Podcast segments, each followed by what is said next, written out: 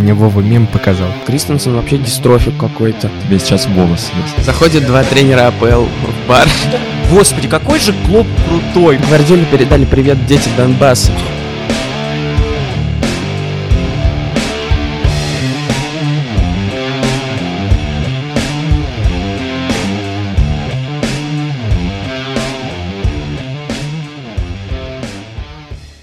Всем привет, с вами подкаст о британском футболе «Туманный бульон». Свершилось чудо. Этот сезон оказался по-настоящему вашим, Ливерпуль. Да, природа настолько очистилась, что Кубок Премьер-лиги попал на Энфилд. И поскольку мы вряд ли будем в ближайших подкастах много времени уделять этой команде, то большая часть сегодняшнего выпуска будет посвящена вам. Скаузеры, мерсисайдцы, называйте как хотите. А чтобы тем, кто... не любит Ливерпуль, было не так противно слушать хоть какую-то часть подкаста, то мы, безусловно, также обратим свой взор на прошедший тридцатый тур АПЛ и вот этот тридцать первый тур. Поговорим о хит-трике Марсиаля, гонке за выживание и обязательно-обязательно упомянем, а точнее скажем приятные слова о Жозе Моуринью. И это мы будем делать вместе с Лешей Меркушовым. Всем доброго времени суток. Вовой Яниным. Празднуйте с нами. Здравствуйте. И со мной, я Альмар Акбари. А чтобы ваши подкасты, аудиокниги и аудиосериалы не выходили с такой же частотой, как Ливерпуль выигрывает чемпионат Англии, записывайтесь в студии звукозаписи «Кваркаст». Здесь и запишут вас качественно, и воды нальют, и стоимость демократичная. тридцатый тур АПЛ подарил нам очень забавную сенсацию. Брайтон в великолепнейшем матче по накалу, по напряженности сумел таки одолеть Арсенал, и все уже хоронили команду Артета, но в следующем же туре подопечные нашего великого испанца, который работает по конспектам Пепа Гвардиолы, одолел великий и ужасный Саутгемптон. Что по итогу? Мы имеем Арсенал, который не умеет играть, или же Арсенал претендент на второе место? Вова, как ты думаешь? Вот зачем ты начинаешь с буллинга, Вовы, наш подкаст? Вот если бы мы были в Америке, тебя бы уже вызвали к City Coun- в City Council и отчитали за твое поведение, потому что нельзя так поступать с minorities. Это неуважение и вообще угнетение. Понятно тебе, да? Шейман Альмар, хорошо. Да, Шейман Альмар. У Арсенала все будет хорошо, Арсенал станет в следующем году чемпионом. Как Ливерпуль в последний раз стал чемпионом в девяностом году, а на следующий год ар- стал Арсенал чемпионом, а тренером был игрок Арсенала. Так и в следующем году. Сейчас мы купим всех игроков мира, поставим их на все позиции Арсенала и станем чемпионами. Все просто. Ну вот ты посмотри, вот ты посмотри. Хороший футбол с Брайтоном, чуть-чуть, чуть-чуть. Но проиграли. А потом, какой прекрасный футбол. Скажи, пожалуйста. Отличный футбол с Саутгемптоном. Гранит Джака просто... невероятный якорь этого Арсенала, опорник которого мы заслужили, или Дани Сибалиус. Ну что это за красота? Просто Джотто, можно сказать, за работой. Или, к примеру, Сака, или Нкетти. Ну ты смотри, как я могу перечислять. Или Азил под зонтиком. Ну вообще же красота. Перспективы не то что радужные, а разрывающие радугу. Приятно также заметить, что Арсенал сыграл матч на ноль, не имея в составе Бернда Лена. И играя с Мустафи. Ну, я, ты ж, мы же сказали, что мы тебя не булим больше. Ну, упоминать Мустафи — это, как говорили великие, Шкодран нашкодил. Вот. И я надеюсь, что Шкодран в этом матче не нашкодил. Нет, ну, в общем говоря, Арсенал перспективная команда, молодая. Я думаю, все у них впереди. Все хорошо. Следующий сезон наш. Самое забавное, что мы посмотрели с Вовой таблицу, и математический шанс у Арсенала есть на второе место. А второе место — это не только Лига Чемпионов, но еще и, сами знаете что, это место под Ливерпуль. Что ж, от верха таблицы мы перейдем к низу. У нас там вовсю разворачивается гонка за выживание. Команды... Небольшой переход. Команды проигрывают, постоянно проигрывают. Проиграл и Вест Хэм, проиграл и Бормут, проиграл и Уотфорд. Астон Вилла только в ничью сыграла, но ей это особо не помогло выбраться из подвала. Она лишь догнала Вест Хэм по очкам. Ребят, как вам кажется, все-таки, вот у нас уже прошли некоторые матчи, и все-таки что-то можно сказать по форме команд, по их игре. У кого больше, больше шансов спастись. Мне кажется, легче сказать про то, у кого меньше шансов спастись, потому что Вест Хэм... Я понимаю, что ты его любишь. Я понимаю, что ты его любишь всем сердцем, но ну, ты же сам видел, они Он же ужас... ужасен. Они же ужасно играют. Причем самое забавное, что ничего не поменялось. То есть если у некоторых команд после карантина были какие-то улучшения, ухудшения, Вест Хэм как был ужасен ровно перед карантином, так он и остался. Ну, Вест Хэм стал гораздо хуже в атаке, гораздо неинтереснее. То есть он там... не был интересным в последние несколько матчей перед карантином. Ну, не скажи, э, не скажи, потому они что... Они бодро начали, когда Мойс пришел, они бодро начали в атаке, а потом они скатились. Поэтому я думаю, что Вест Хэм прям прямиком может отправляться в, в чемпионшип. А с чем это связано, как вы думаете? С тем, что Мойс начал тренировать больше, чем две недели. У меня нет больше каких-либо аргументов. Кстати, Мойс был на матче Челси-Манчестер Сити. И как пошутил комментатор, видимо, он смотрит, как люди умеют побеждать. Вот. Ну, для Мойса это все-таки непонятный глагол в последнее время. Я согласен с тем, что Вест Хэм заслуживает вылета, действительно, Леш, по всем статьям, потому что команда играет сейчас вообще ни о чем. Но понимаешь, что выше нее должна оказаться команда либо Бормут, либо Астон Вилла. И... Либо Уотфорд. Нет, из этой четверки две, две команды спасаются, а, ну да, которые да. я заявил. И вообще непонятно, кто из них может обыграть Вест Хэм. Астон Вилла. А, Астон Вилла действительно играет интересно, тут бесспорно. Но извини меня, у них дырень в обороне ничем не лучше, чем у Вест Хэма. И команда как-то ну, совсем нестабильно играет, и идет явная ставка на Грилиша. Когда Грилиш и сзади отрабатывает, и спереди, неправда. И еще где-то в центре поля, это абсолютная правда. Неправда, он ленивый. Посмотреть. Он очень ленивый, он мало отрабатывает, он опускает часто своих игроков в свою зону. Ну, нет, не очень согласен, потому что иногда Грилиш действительно включается, и когда ты смотришь матч Астон Вилла не как человек, который любит Астон Виллу, а как человек, который любит скорее какую-то противоположную команду, например, там Шеффилд или Челси, то ты замечаешь единственные положительные пятна, что в обороне, что в атаке, связанные с Грилишем. Как Грилиш добежал до угла штрафной в матче с Шеффилдом и остановил голевую атаку клинков, что в матче с Челси Грилиш был Грилишем. Так что, ну, не, не согласен я с тем, что... Что-то, почему ты Уотфорд даже, даже не упомянул, что они могут победить? Я считаю, что Уотфорд, наоборот, спасется. То есть, ну, ну вот так здесь... Ты, ты вот... поставил вопрос, кто может победить Вест Хэм сейчас? Уотфорд может победить. Две команды спасаются, еще раз. Я считаю, что Уотфорд и Вест Хэм, которые сейчас как раз-таки выше, они и спасаются. Вопрос, кто, Бормут или Астон Вилла сможет обогнать Уотфорд? Ой, Вест Хэм. Вилла. Вилла.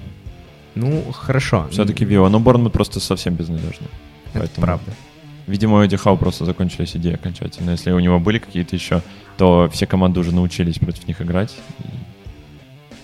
В общем, безнадега нас накрыла. Давайте перейдем к еще большей безнадеге. К позиционной атаке Тоттенхэма, это правда. Жозе Моуринью в недавнем матче решил показать свое умение играть в атакующий футбол, во владение мячом. Благо, играли против Вест Хэма. И, с одной стороны, победа два ноль. Кейн прис- прервал голевую засуху, но... Ну, как-то вообще не умеет Жозе Моуринью играть в позиционный футбол. Не изучал конспекта Бескова. Это правда. Надо ему книжку Бьелса подарить еще. Вот, чтобы он вдохновился все-таки легендами. Вот. И Романцева все-таки еще. Надо, надо почитать, надо все-таки матчасть подтянуть португальцу. И... С другой стороны, хочется что отметить. Во-первых, у Жозе Моуринью по-настоящему был основной состав в атакующей зоне, и это радует.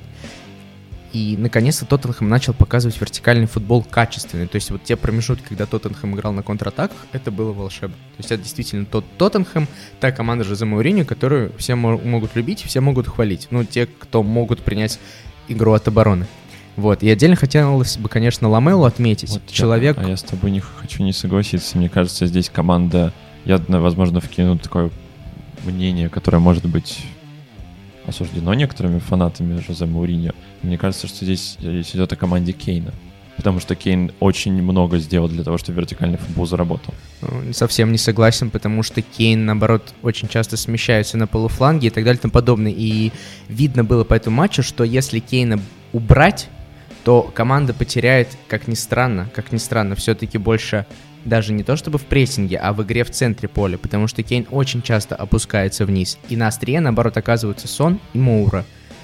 Али показал, ну, такой средний. Но без футбол. Нормальной игры в центре поля у Тоттенхэма вообще не получалось в, в атаку переходить, и у них без игры в центре Еще поля... Еще раз, вертикальный футбол не предполагает центр поля. Ну...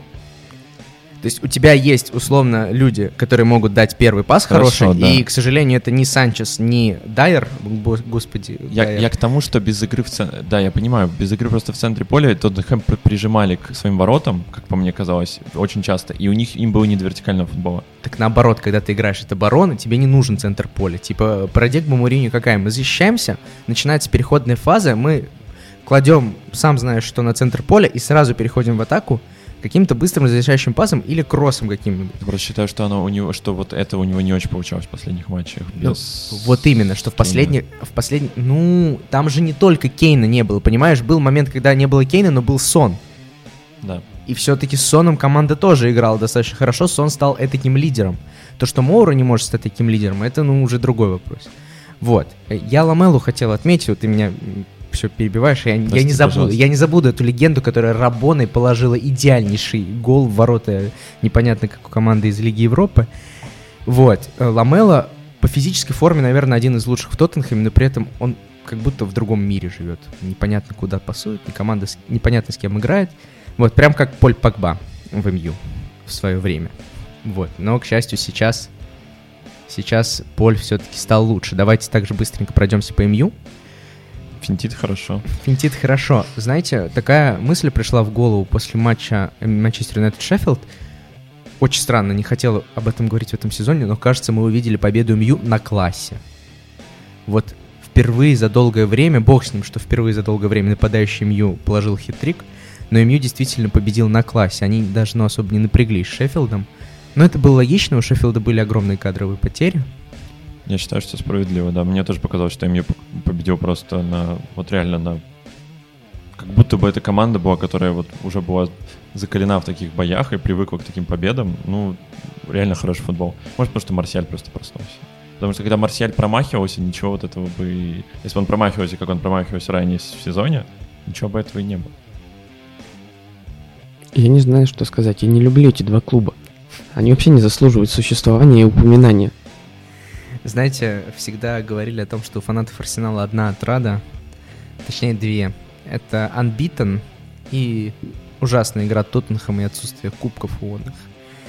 Это, наверное, действительно единственное. А все так и есть, потому что Тоттенхэм никогда не умел играть нормально. Ну хорошо. Про ладно. Почтина мы забудем. Ладно, давай забудем про Тоттенхэм сейчас в принципе и закончим Слава мысль Богу. Про МЮ. Очень забавно смотреть, как Сульшер ставит позиционную атаку. То есть, в отличие от Моуринью, при всей моей любви к Жозе, вы сами знаете, у Жозе это получается вот отвратительно. Да, у Жозе получается отвратительно. А вот э, у Сульшера получаются интересные, скажем так, заготовки. И единственное, пока что смущает, что вся игра идет на Бруно Фернандеша. Это действительно игра превращается «отдай Бруно Фернандешу, а тот что-нибудь придумает». Вот. После того, как вышел Погба в старте, еще появилась одна опция, ну, отдай мяч Погба, он пройдет. Вот этим своим длинным шагом, бог с ним. Вот, так что, подытожив, хочется все-таки сказать, что МЮ в следующем сезоне будет крайне интересно, потому что хорошая линия обороны, умение контратаковать и умение позиционно атаковать. Вот. Тебе сейчас Вова съест. Да пусть съест. Без проблем. И давайте закончим такое ревью наше на предыдущие матчи. Просто отметим, что папа Карло действительно папа, точнее батя. Парень набрал семь очков из девяти возможных в последних трех матчах, и это не может не вызывать уважения. Чувак просто на опыте лезет в Еврокубке. Просто реально на опыте. Но ему еще долго лезть. Но он... Почему я сказал семь? Конечно же, четыре из шести. Они же только два матча ну, сыграли. Ну, во-первых, да. Во-вторых, ну не так далеко им. Ты сам говорил про плотность середине таблицы. Да, и Бернли, Бернли может ворвется в Еврокубке. Да-да, не забываем, не забываем. Вот. Да, читатели да, превью да. помнят, что Бернли не, не тот, э, не та команда, не тот класс у нее. А вот выйдут они в Лигу Европы, выиграют Лигу Европы в следующем году и посмотрим. А что твой Сити? Твой Сити будет играть в Англии. Мы все помним. К слову о победителях Лиги Европы, Вулверхэмптон тоже одержал такую дежурную победу и до сих пор держится в гонке. Не то, что Шеффилд. Шеффилд все-таки подсдал, а Вулверхэмптон сейчас имеет столько же очков, сколько и МЮ, и находится в пяти очках от Челси. И Ньюкасл чемпик. Я думаю, с этим никто не будет спор- спорить. А Норвич, кажется, пока. природа настолько очистилась, что Кубок Премьер-лиги вернулся, вернулся на Энфилд. Но это не самый величайший камбэк. Самый величайший камбэк вы сейчас слышите в своих наушниках или в своих динамиках. Природа настолько очистилась, что к нам в подкаст вернулся легенда, легенда, фанат Ливерпуля Игорь Антюхин. Игорь, мы скучали. Я тоже по вам скучал, но как я скучал по этому ощущению, вот... победы. Безусловно, когда ты побеждаешь в Лиге Чемпионов, оно присутствует. Но вот чемпи... тридцать лет. Это как типа двенадцать лет рабства, но типа тридцать лет без чемпионства. И вот я сижу сейчас такой и думаю, а что бы мне сказать вот в преддверии твоего великолепного представления? И я не знаю, вот просто эмоции застилают, слезы начинают подступать к глазам, и, и абсолютно непонятно, что говорить. Как бы... Безусловно, это знаменательное событие, к сожалению, оно произошло в такой момент, и вы неоднократно, неоднократно эм, шутили над этим в нашей беседе, что ну чё, как праздновать будешь, особенно с условиями карантина и так далее. Вот, но в любом случае, как бы то ни было, это чемпионство, ну, мне кажется, заслуженно выиграно. Вот, как бы хорошо был конкурент в виде Манчестер Сити, но в как какой-то момент уже посередине сезона стало понятно, что, скорее всего, Ливерпуль станет чемпионом, а дальше было уже дело как раз вот этого различия топовых и, наверное, лучших в мире команд от э, команд, которые тоже топовые, но не всегда становятся лучшими чисто по причине стабильности. И в этом сезоне у Ливерпуля она была нереальная какая-то. Я прошу прощения, мне Вова мем показал, пока Игорь что-то там рассуждал. Да, действительно, Игорь, ты поговорил две минуты, у тебя есть еще четыре минуты, чтобы порадоваться. Да, ты обещал э, в начале сезона, что если Ливерпуль станет чемпионом, ты пятьдесят четыре минуты будешь говорить про весь состав. Ты как-то за две минуты уложился. Ну, мы решили, это? Что пятьдесят четыре это слишком много, но вот в девять раз поменьше можешь, то есть шесть минут твои. Ох. Все, что тебя накипело. Да, вот что мы, мы послушаем. Хотел... Можешь про каждого игрока сказать. Можешь про... Ну... Все, что угодно. Про каждого игрока это, это реально надолго будет. В общем, э, ну, если пробежаться, блин, по тому же составу Ливерпуля, э, понятно, я не, не так долго болею, чтобы сравнивать какие-то составы, те же чемпионские, которые были вот тридцать лет назад и сейчас. Но на моей памяти, а это примерно, ну, наверное, пять-шесть лет, что я примерно слежу за Ливерпулем, не то что болею, это как-то попозже началось все-таки. Вот, но этот состав, он самый сильный, безусловно. То есть в воротах, ну, по моему мнению, лучший голкипер сейчас э, на планете Земля вообще.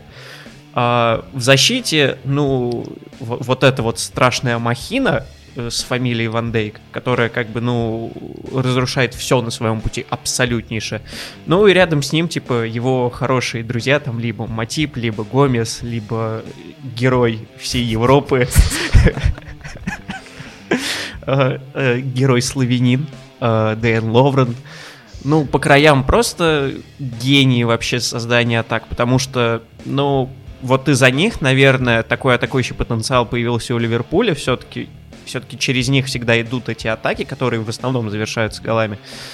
Вот, ну, Энди Робертсон вообще какой-то нереальный путь там от э, чемпионшипа каким-то образом переходит в Ливерпуль. Когда он переходит, там вообще хейт какой-то, а нахрена мы покупаем этого игрока? Мы же типа Ливерпуль, мы должны там покупать всех там типа топовых и так далее. Тренд, который из э, Академии. Ну, в центре, безусловно, когда-то была великолепная связка э, деревянный, серебряный, оловянный э, Милнер, Хендерсон и Джорджини Виналдум. Вот, сейчас немного поменялось, но все равно как бы стали еще крепче, не ломаемся. Ну, за исключением Милнера, ему можно. Как бы, дед все, что может, делает. Как бы, он, он, он везде может играть, причем на очень хорошем уровне. Вот я сказал про Алисона, что он типа топовый кипер. Я уверен, что если бы Милнер сказал, типа, я хочу быть кипером, и Алисон такой, воу, все. Так, я снимаю шляпу, ухожу, без проблем. Вот, но насчет атаки тут мало чего можно сказать. Ее уже обсасывают несколько сезонов, и действительно одна, одна из самых лучших. То есть я... в каком-то смысле могу их ставить наравне с э, трио, когда-то было у Реал Мадрида, Карим Бензема, Криштиану Роналду и Гаррет Бейл, как, которое было когда-то у Барселоны, то есть Месси, Неймар и Суарес. И мне кажется, что такое же трио сейчас в плане величия, в плане техники, в плане возможностей э, на данный момент есть. И радует еще, что обычно в такой момент происходит стагнация типа из-за игроков, что перестаются покупаться игроки или покупаются уже за какие-то бешеные бабки топовые игроки, чисто потому, что это вот как постоянно ходят слухи, Ливерпуль собирается купить Килиана Мбаппе. Вот типа это как бы хороший трансфер, но с другой стороны, ну он абсолютно не вынужденный. А то, как сейчас проводит политику Ливерпуль, то, как тратятся деньги, это, наверное, один из единственных на данный момент вообще в европейском футболе примеров, как это правильно надо делать, потому что обычно это просто вселяется дух Флорентино Переса, и поехали, бабки, бабки, бабки, бабки, Галактикос, и все. Вот, и поэтому, как бы, мне кажется, что данное чемпионство — это не какая-то логическая точка в плане какой-то истории Ливерпуля на данный момент, а это только начало. Как бы, каким оно будет, сложным или мы попадем в какую-то эру так, доминации, скажем так, Ливерпуля и Манчестер Сити, безусловно, вот, это время покажет. Но мне кажется, что все-таки у Ливерпуля еще многое впереди, и, ну, я не знаю, что... Я просто очень рад, я... У, у меня даже слов нет, вот ты говоришь пятьдесят четыре минуты, у меня как бы непечатная лексика, смешанные с бурными эмоциями, как... это было бы основой всего моего такого долгого монолога.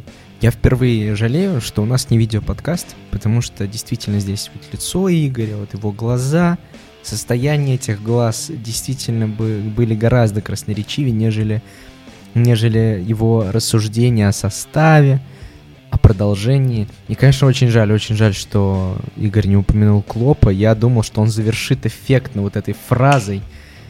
Ну, я думаю, что надо все-таки я, завершить. Я хотел Скажи вообще... Эту фразу. Я, я думал, мы сейчас начнем обсуждать там игру, а потом мы снова вернемся. Да, такой... конечно, мы вернемся. Вот. А, но, но, можешь сказать. Да, но в плане Клопа, вот, с, типа, многие тренеры, известные, популярные, выиграли там чемпионаты, Лиги чемпионов, но, правда, на моей памяти, сколько я смотрю футбол, я не помню такого тренера-батька, который...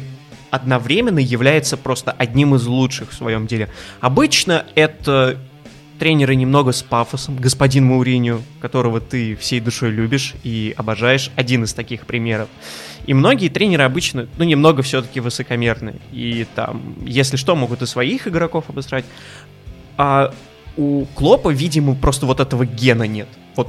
Ну, отсутствует он. Потому что, я прошу прощения, когда ты празднуешь с Адамом Лаланой гол Норвичу и разбиваешь очки, ну, типа, вот я не помню, чтобы подобное происходило вообще вот в современном футболе. Что Лалана забивает, да.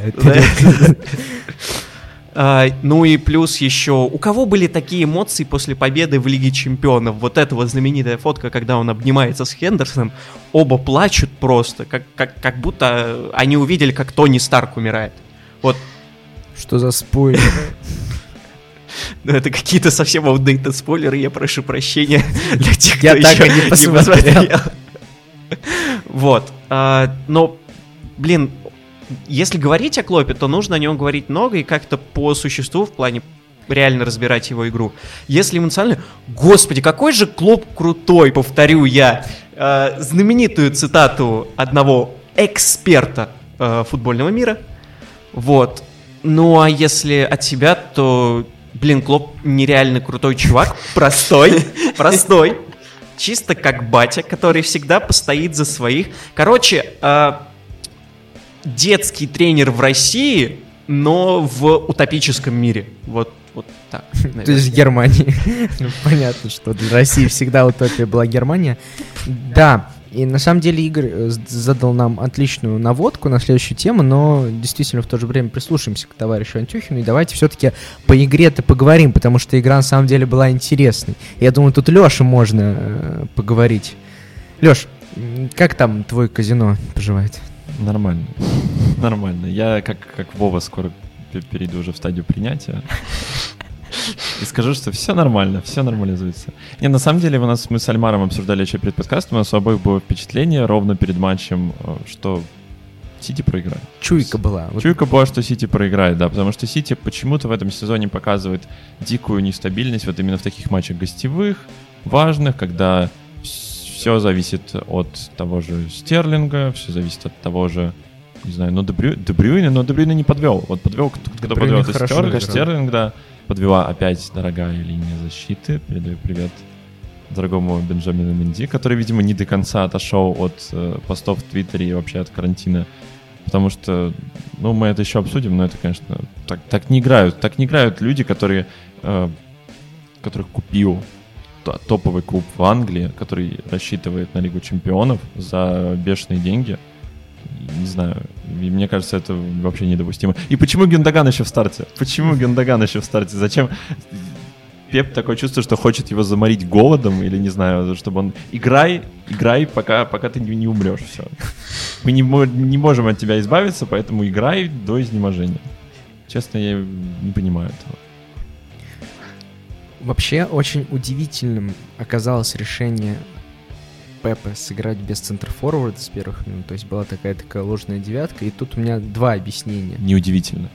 Почему не удивительно? Потому что это Гвардиола. А, а, что Гвардиола, а я забыл, потому я что, забыл. Потому да, что да. Гвардиола любит... Э, экспериментировать. Хм, да, нужно... Что же мне сделать на важный матч Лиги Чемпионов, АПЛ? Поставить гарантированный состав, который точно принесет хороший результат? Или мне проэкспериментировать и поставить состав, который я не ставил ни разу, в такой комбинации, которую я не ставил ни разу, который не факт, что сработает, но будет зато весело всем и очень интересно. Не, и даже в этот момент, когда как бы Гвардиола такой, ну, надо все-таки выиграть, сыграем по классике. Тут просто он поворачивает голову, и там Ляпорт просто собирает вещи в чемодан, такой, сорян, уходит. И Фернандиньо такой, сука, снова? Я не хочу, пожалуйста, нет. И вот как бы это, это происходит. Когда вышел Отаменди, я понял, что это конец. Не, действительно, это было вообще ужасно. По-моему, Отаменди вышел до гола же. Да. Вот, и, и я не понял этой замены вообще ни разу. Но, видимо, Пеп решил, что все, поиграли и хватит. Ливерпулю пора становиться чемпионом. Пеп просто слишком умный. Вот если бы еще полчаса поиграли, там бы Сити, конечно, добрал. Там был бы счет три-два минимум. Ну, потому что Отаменди, как он разгоняет атаки, как он борется на втором этаже. Вот кто ему может противопостоять в Челси? Абрахам, ну, человек с лицом черепахи, нет. Кто там еще? Кристенсен? Кристенсен вообще дистрофик какой-то. Рудигер? Black Lives Matter. Осторожно, Рудигер вот тебя может хлопнуть. Рудигер, между прочим, лучший агент Челси в две тысячи двадцатом году. Угу. Да-да. Не, Мне... ну, кстати-то... Кепа на воротах, ты забыл. Мне кажется, то, что просто э, мы не знаем об этом, но наверняка там Гвардиола и Клопп собрались там в баре где-то прошлым летом и такие... Гвардиола говорит ему, а давай хочешь, я тебе чемпионский коридор сделаю в следующем году? Спорим, спорим на тысячу с тобой, чемпионский коридор. На... Где они играют? На Этихаде, на Этихаде. У него будет чемпионский коридор. Клопп такой, нет, не верю, такого не может быть. Гвардиола такой, сейчас, сейчас сделаем. И выходит два тренера АПЛ в бар. Не, вы, вы, кстати, понимаете, что э, когда-то, когда-то, это сейчас такая лиричная история, Фернандиньо был просто центральным опорным полузащитником. Обычным парнем. А, да, обычным парнем, типа из центрально-опорной полузащиты. Но потом обстоятельства вынудили его... Я думал, его ты опуститься... добавишь, что из Донецка. Знаменитый славянский... Славянский ну, инкубатор талантов. Ну, судя, ну судя, мы ж не трагедию делаем. Судя по терпильности Фернандиньо, который принимает на себя все невзгоды судьбы, которые на него прилетают из-за полной некомпетенции. Он, он просто православный. Гвардиоле передали привет дети Донбасса. Вы видели, видели крупный кадр Фернандиньо? Мне так жаль его было. А я сначала не понял, что Абрахам ругается, но там уже понятно было, что мяч не пересек линию. Он же злился еще так. Еще дум... Там еще, ну, все же говорят, что Абрахам плохо реализует. Ну, долбан, вот чем ругаться, лучше бы ты в ворота попал. А потом они приближают, и там Фернандиньо так пух, махнул рукой, как Суарес, только по-другому. Ну так о чем я? Вот, типа, он когда-то был простым таким парнем из центральной пол- полузащиты. Потом э- Пеп, его хороший друг, товарищ, Э, тоже лысый. Возвел его в ранг, да, тоже лысый. Видимо, вот это объединяет, вот братство лысых. Э, он возвел его в ранг центрального защитника. Но Фернандиньо понимал, что как бы ему этого недостаточно, и он решил как бы пойти дальше. Он решил сыграть в воротах. То есть, как бы, чтобы мы в какой-то момент сказали: не, ну в принципе Фернандиньо в ЦЗ нормально, ну и в воротах тоже нормально может. Вот он попытался, как бы попытка не пытка. Вот, но вообще, если серьезно, этот момент я не знаю, как расценивать. Типа, я не понял с повтора, случайно он это сделал или специально. Он специально это сделал, это, наверняка. Это, мне кажется, это рефлекс. Да, когда ты отбиваешь, просто хочешь ногой, у тебя часть тела просто двигается. Не-не-не, и... тут даже не обязательно ногой. Ну, согласись, что бывают такие рефлексы, когда, ну, ты автоматически рукой тянешься. Вот одно дело, когда ты э, гипс, и когда ты прыгаешь за мячом. Все помнят этот легендарный матч Челси-Арсенал, да. Вот. А другое дело, когда, ну, у тебя рука дернулась просто, ну, вот. Знаешь, под, подарить так Фернандинью это учебника Джона Терри. Как отбивать мячи головой просто. Мне кажется, как дайвить. Мне кажется, скоро у Фернандиньо просто после очередной волны депрессии новая, новая амплуа будет не вратарь, а боубой. Еще дальше за ворота. Потому что его лицо реально было типа... Снова? Опять? Вы, вы опять? Вы серьезно? Потому что я помню, неоднократно в Лиге Чемпионов он получал красные карточки, потому что то Отаменди потерялся, потерялся, как всегда. Потому что человек не знает, где свои ворота, где чужие. И, видимо, ищет свою маму где-то на этом, на этом поле. Друзья, где-то здесь потерялся Николас Отаменди. Пожалуйста, помогите найти его. Ищите и не сдавайтесь. Не, мне кажется, что Фернандиньо надо переходить в нападение. Ну, из серии типа... типа главное, главное не получить красную. Главное, про, вот давай ты будешь около другого вратаря заговаривать его. Вот, вот х- хотя бы что-то. И... Ну, короче, мы поняли, в следующем матче после дисквалификации Фернандиньо выходит и кладет хит-трик. Я уверен. А, хит-трик из красных. Хит-трик из красных. Вот ладно. К- кого еще, подожди, кого еще я хочу болбоем поставить, это Стерлинга. Надоело.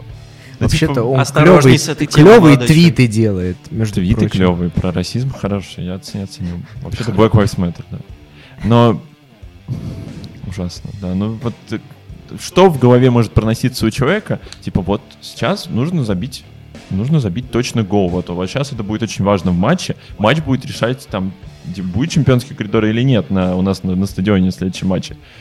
Но почему-то я вот хочу пожадничать и попробовать забить сам, ведь у меня это так часто получается, ведь я всегда реализую мячи, которые э, очевидно должны залететь в чужие ворота, и у меня всегда это получается. Вот всегда вообще, никогда не было такого, чтобы Стерлинг не забивал очевидные мячи с пяти метров. Вот никогда такого не могу вспомнить. Мне кажется, тут все-таки ты не прав, потому что проблема не в Стерлинге, и я так типа перехожу на следующего игрока. Проблема не в Стерлинге, а мы просто увидели, вот знаете, ультимативную форму, как в каких-нибудь аниме, там, Наруто, Кепы. Ну сколько раз он словил мяч? Нет, ну вы видели? Нет, ну это как бы... Сейчас все стат-зоны, вот это вот все, андерстаты, они, они накрылись, там четыре ноль четыре, сейчас они просто не могут переварить, типа, сколько Кепа сделал в этом матче. Вообще-то... Он израсходовал свои ультимативные силы, что не смог вытянуть руки. Ну, вообще-то в защиту, в защиту. Кепа сделал достаточно важную... Что в защиту? Его хвалят тут. Что ты его защищаешь? Превозноси его, продолжай, давай. Видите, его тренерские наработки с прошлого года все-таки дали плоды. Да, ну зря ты, ну зря ты. Мне кажется, тот мяч, он потерял ворота просто. И мы э, сейчас, что Давида де Хея мы порицали за гол пропущенный от, э, господи, от кого? От Тоттенхэма. Вот, что мы его за этот мяч порицали. Что вот сейчас Кепу за этот мяч. Понимаете, одно дело, когда ты полевой игрок, и когда ты, не знаю, Стерлинг, который попадает в штангу, или ты какой-нибудь, не знаю, Гюндоган, который пас на два метра не может отдать. Это одно дело. Ну, никто тебе не скажет, никто тебя не будет гнобить. И твоя ошибка, она, ну, не фатальна. Хотя в случае Стерлинга она фатальна, но не будем об этом. Вратари тоже, игроки тоже люди. Голкиперс Lives Matter. Вот. Они тоже потеряли форму за пандемию. И Кепа провел мяч, матч нормально. То есть он два раза чуть не привез. Ну, точнее, один раз пропустил, а второй раз чуть не привез. Но давай объективно, вот если бы даже Кепа вытянул руки, он потерял ворота, мне кажется, просто в этот момент. Но если он бы он вытянул, ну разве бы он потащил? Мне кажется, нет. Ну, кстати, очень похожий гол забил-то в прошлом году, я помню, в полуфинале Лиги Чемпионов, когда Ливерпуль против Барса играл, там, когда Месси на Камп Ноу закрутил, там же практически та же самая позиция, и гол практически такой же. Ну и Алисон тоже. И там, да, типа там Алисон, окей, он вытянул руки, но там как бы это не помогло. Кстати, с другой стороны, как он потом будет такие эпизоды? Вот этот вот сравнение, который мне очень, не знаю, кажется релевантным, еще начинаем с матча с Реалом первого, Сити. Мне кажется, Де Брюйне это Месси Сити. Ну, потому что человек вообще ну, на другом уровне. Он лучший игрок на поле был вчера. Это правда. Это, это вообще я, человек честно. Просто шестьдесят или семьдесят минут стоял в матче против Реала, а потом за семь минут перевернул игру. И поэтому мне кажется, что у Сити как раз-таки в следующем сезоне, и даже в этом сезоне, может быть, все хорошо. Хотя как там же Отаменди играет, и Фернандиньо в центре защиты. И поэтому вот Сити, мне кажется... Ну, если бы в этом сезоне решал еще Де Брюйне, будет хорошо или нет, будет решать арбитражный суд, и все хорошо у Сити, поэтому... Ну, в общем, в Лиге Чемпионов, я думаю, Сити может даже дойти до финала, потому что Де Брюйне... Ну, Де Брюйне очевидно, Де Брюйне, очевидно, набрал, набрал все-таки форму, и... Ну вот Фоден, к сожалению, не очень блеснул. Блин, вчера, кстати, классного полузащитника молодого выпустили, надежду Англии и вообще вот этого полуострова. А, да. Ой, не Фодена же выпустили, не Фодена даже. А, Гилмора выпустили, да. Вот мы тут Фодена обсасываем, а Гилмора выпускаем. Да, Фоден, кстати, три гола забил за два матча. Да. Ты вот про своих опять. Это правда. Молодец, Фоден. Горжусь Фоденом. Вообще, про ЛЧ можно говорить отдельно. Ну, если на Сити Бавария попадет, то тогда я думаю, что Сити может сказать пока, потому что Бавария сейчас все-таки совсем на другом уровне.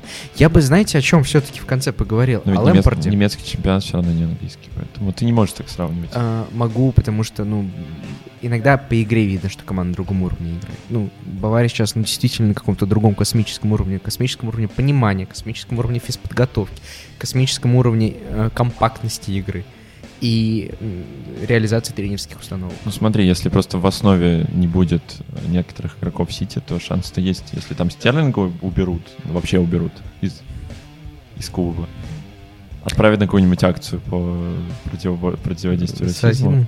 Да. И Отаменди уберут. Будет все нормально, потому что Бернарду Силва, Давид Силва справится в атакующей части поля. Не знаю, не хочу сейчас об этом долго спорить, хочу Лэмпарда похвалить все-таки, потому что план чувака на игру сработал, хотя, вот я уже говорил, Челси очень стрёмно обороняется, вообще очень стрёмно. Такое чувство, что это вот, ну, одно дело, когда ты видишь автобус, автобус от Моуринью, автобус от Симеона, и там, ну, все четко по зонам, все молодцы. А тут просто кипа восьми молодых парней, они собрались просто и э, в пятером на один мяч бегут, и там костьми ложатся, голову готовы подставить, лишь бы не полетело. Но местами выглядело, будто план разваливался. Да, это правда. Но Лэмпард смог развалить в какой-то момент игру на кусочки, на эпизоды. И когда вот игра развалилась на эпизоды, все было в руках Челси. А вот потом Сити начало давать плотный отрезок игры, и все это началось как раз-таки с ошибки Кепы, вот после перерыва сразу же.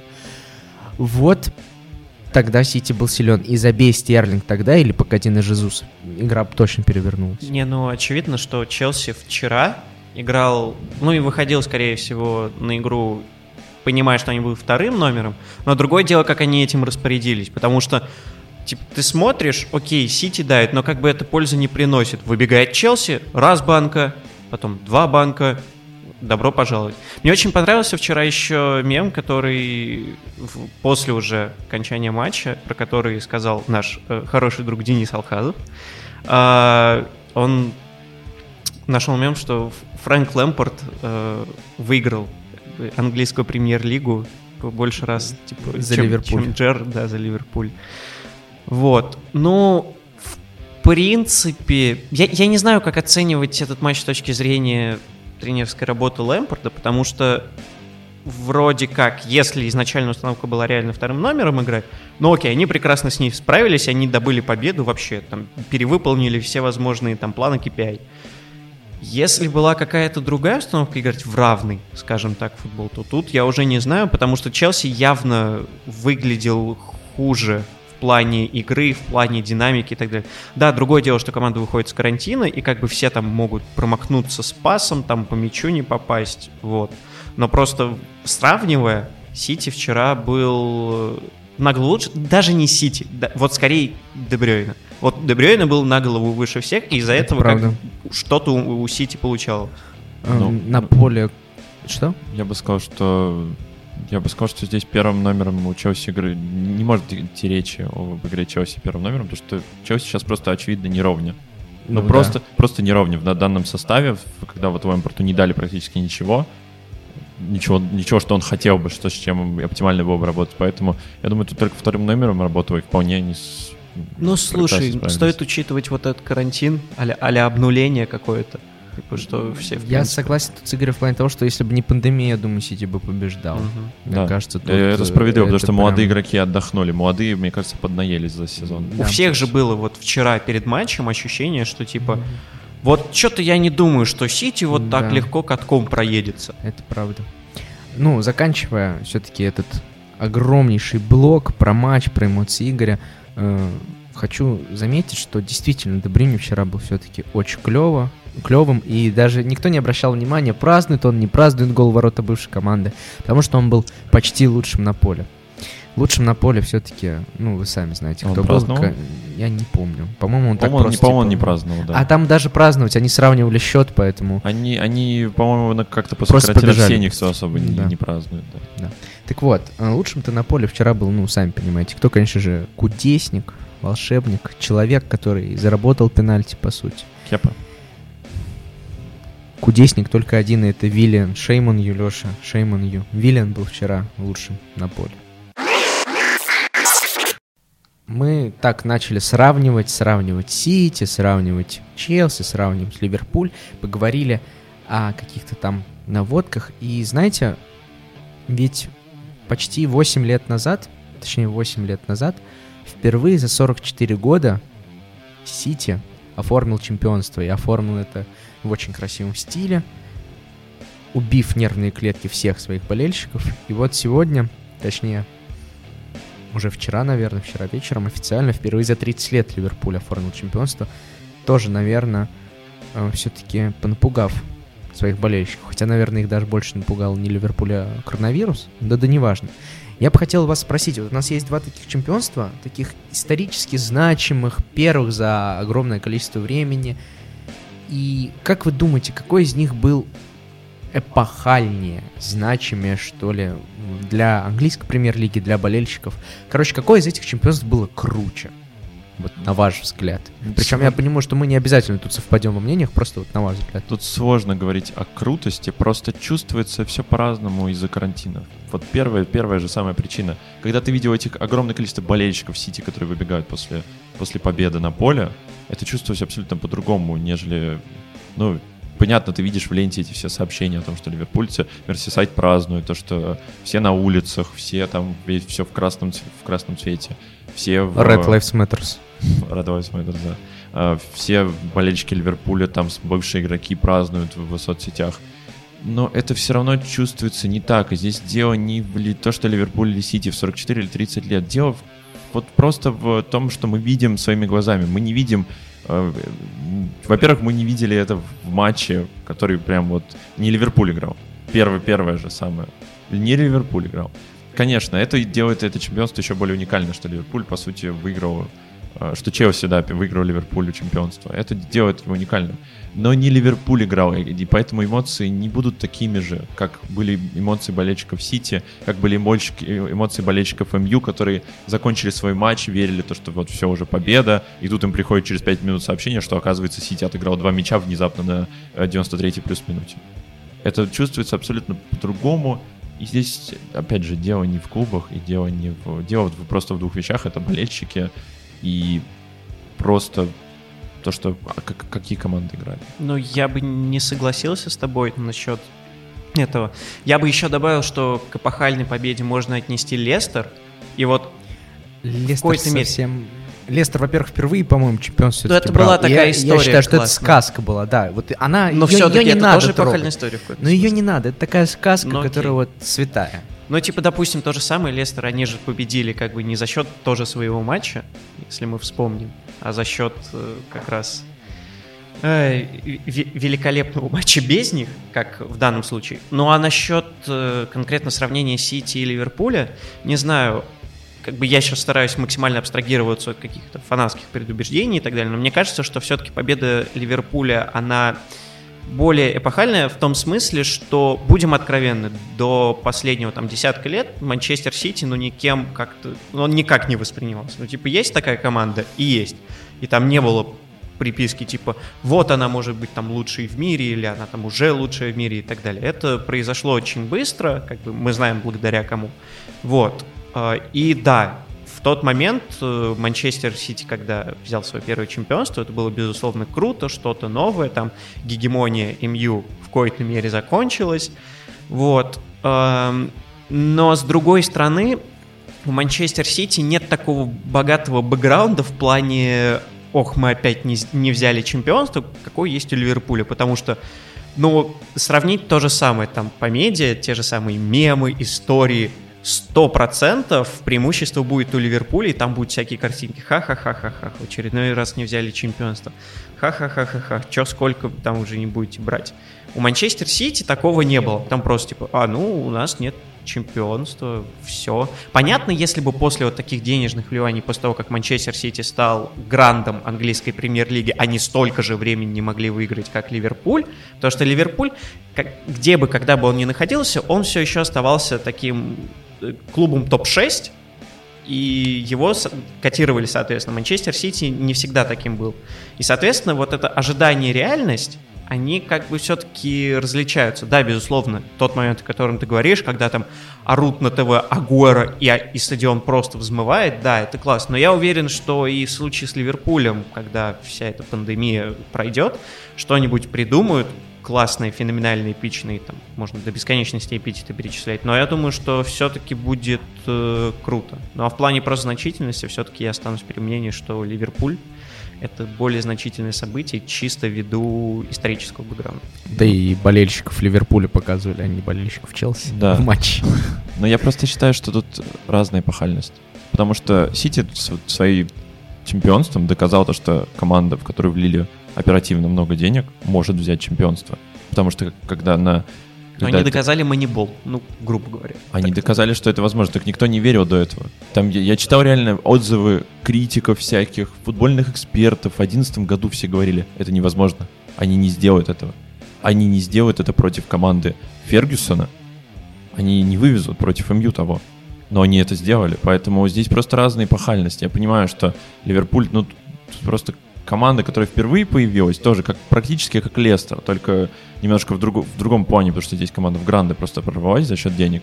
А Ливерпуль, да, Ливерпуль просто команда, которая долго-долго шла к своей цели, через два кубка ЛЧ, ну вот, наконец, наконец дошла. Просто разная эпохальность. Тут сложно, сложно судить о том, кто круче. Ну, а... понятно, что и временной отрезок разный тоже. Я, я, прош... я уже забыл, что хотел сказать про Ливерпуль. А, да, про Манчестер Сити. Манчестер Сити просто не было в городе. Но это то же самое, что в Москве Локомотив, пятое колесо московского футбола. Манчестер Сити, ну вот до две тысячи восьмого года, до покупки Робиньо, это вообще не клуб Манчестера. Ну, есть Манчестер Юнайтед, есть Манчестер Сити. Бра. Ну, это, это очевидно. Но чем известен Манчестер Сити до покупки Робиньо? Ну, у, у нас в стране он неизвестен. В шестидесятых, но он кубок брал. В шестидесятых годах он, он был. Локомотив тоже один раз взял кубок.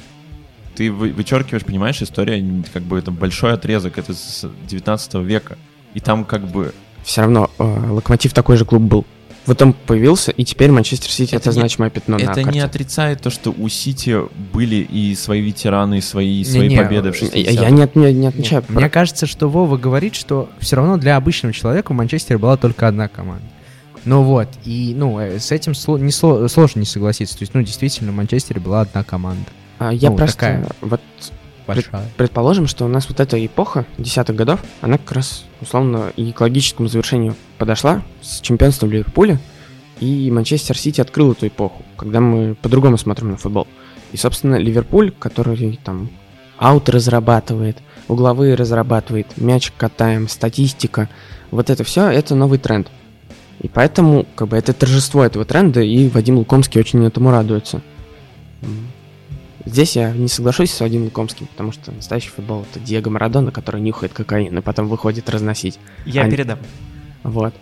А, но все же. А Манчестер Сити — это как бы открывает эту эпоху, делает это красиво, и даже тоже эпохально, ну, потому что Марио Балотелли поучаствовал в эпохальном событии, причем прямым Между способом. Между прочим, это единственный ассист Марио Балотелли в английской премьер-лиге. Он в Ливерпуле потом ничего не делал. Вот, но к тому, что... Он был создан для этого. Вот как бы... Манчестер, чемпионство Манчестер Сити для меня менее эпохально, потому что оно открывает эпоху. А чемпионство Ливерпуля — это как бы венец всего того, что у нас есть. Вот. Угу. Ну, я бы, наверное, сказал, что для меня чемпионство Сити эпохальней. Объясню почему. Наверное, именно тем, чем оперировал Игорь и Вова, Ливерпуль все равно всегда был топом. И Ливерпуль, бог с ним, с топ шесть. У нас когда-то давным-давно, может, вы забыли, но так-то было Big Four. Так-то была большая четверка, и Ливерпуль был в этой большой четверке. А Манчестер Сити действительно была командой-середняком, этаким Эвертоном нынешним. Шумным соседом. А, это цитата Фергюсона. Шумный, шумный сосед. Да, просто шумным соседом. Опять же, вот, цитата, вот, опять же, основываясь на книге Фергюсона, которую читайте я недавно читал. Фергюсона. Да, читайте автобиографию Фергюсона. Для меня эпохальней по чемпионству Сити именно вот этим переворотом, которые они совершили по ходу сезона. Вот что по ходу сезона сделал клёвого Ливерпуль? С точки зрения матча, вот такого эмоционального. Ну, были ли у них какие-то клёвые победы? Ну, наверное, нет. То есть, ну, Ливерпуль действительно добротно, стабильно, чётко, по-чемпионски пришёл к титулу своему. Действительно чемпионский стиль, который так любит Моуринью, Конте, набирать по три очка в каждом матче, неважно как, и всё. А Манчестер Сити в том сезоне победил шесть один МЮ, своих заклятых врагов. И, наверное, это стоит всего. Вот когда они в октябре выиграли, они тогда и сказали МЮ: вот, товарищи, мы готовы. Они всю злость вынесли на это. Вот. Так что, видите, здорово, что у нас разделились мнения, но я думаю, что не стоит отрицать, что оба этих чемпионства все-таки достаточно эпохальны и на уровне со, сказки, со сказкой Лестера. Что ж, я думаю, что на этом можно завершать наш подкаст. С вами сегодня были наша вернувшаяся легенда, человек, который сейчас безумно рад, у которого куча эндорфинов в крови. И просто, просто, просто, просто Игорь Антюхин. Это You'll Never Walk Alone. Пацаны, мы это сделали. Ура! Воистину. Мне кажется, Игорь целый год готовил, когда ему так, когда он скажет в конце подкаста чемпионского. Не, я могу, конечно, покруче сказать, как бы с полным спектром эмоций, если ты хочешь. Можно. Можно и так. А, немножко огорченный, опять не самой лучшей игрой в обороне, Леша Меркушов. Двигаемся в новую эпоху. Позитивно настроенный. Человек, который верит в будущее и смотрит туда, чуть ли не в розовых очках, Вова Янин. Арсенал станет чемпионом в следующем году, это уже решено. На прави... В правительстве масонов в ложе в Брюсселе уже это решение выявлено, опубликовано. Хорошо. И я, Альмар Акбари, человек, который очень просит во снах Лэмпарда не продавать Кепу Аррисабалагу. Пожалуйста, дайте парню еще один шанс. Если вы думали, что мы так просто закончим этот выпуск, то нет. Напоследок, ваша любимая рубрика. Бра! Гилбер вернется в строй.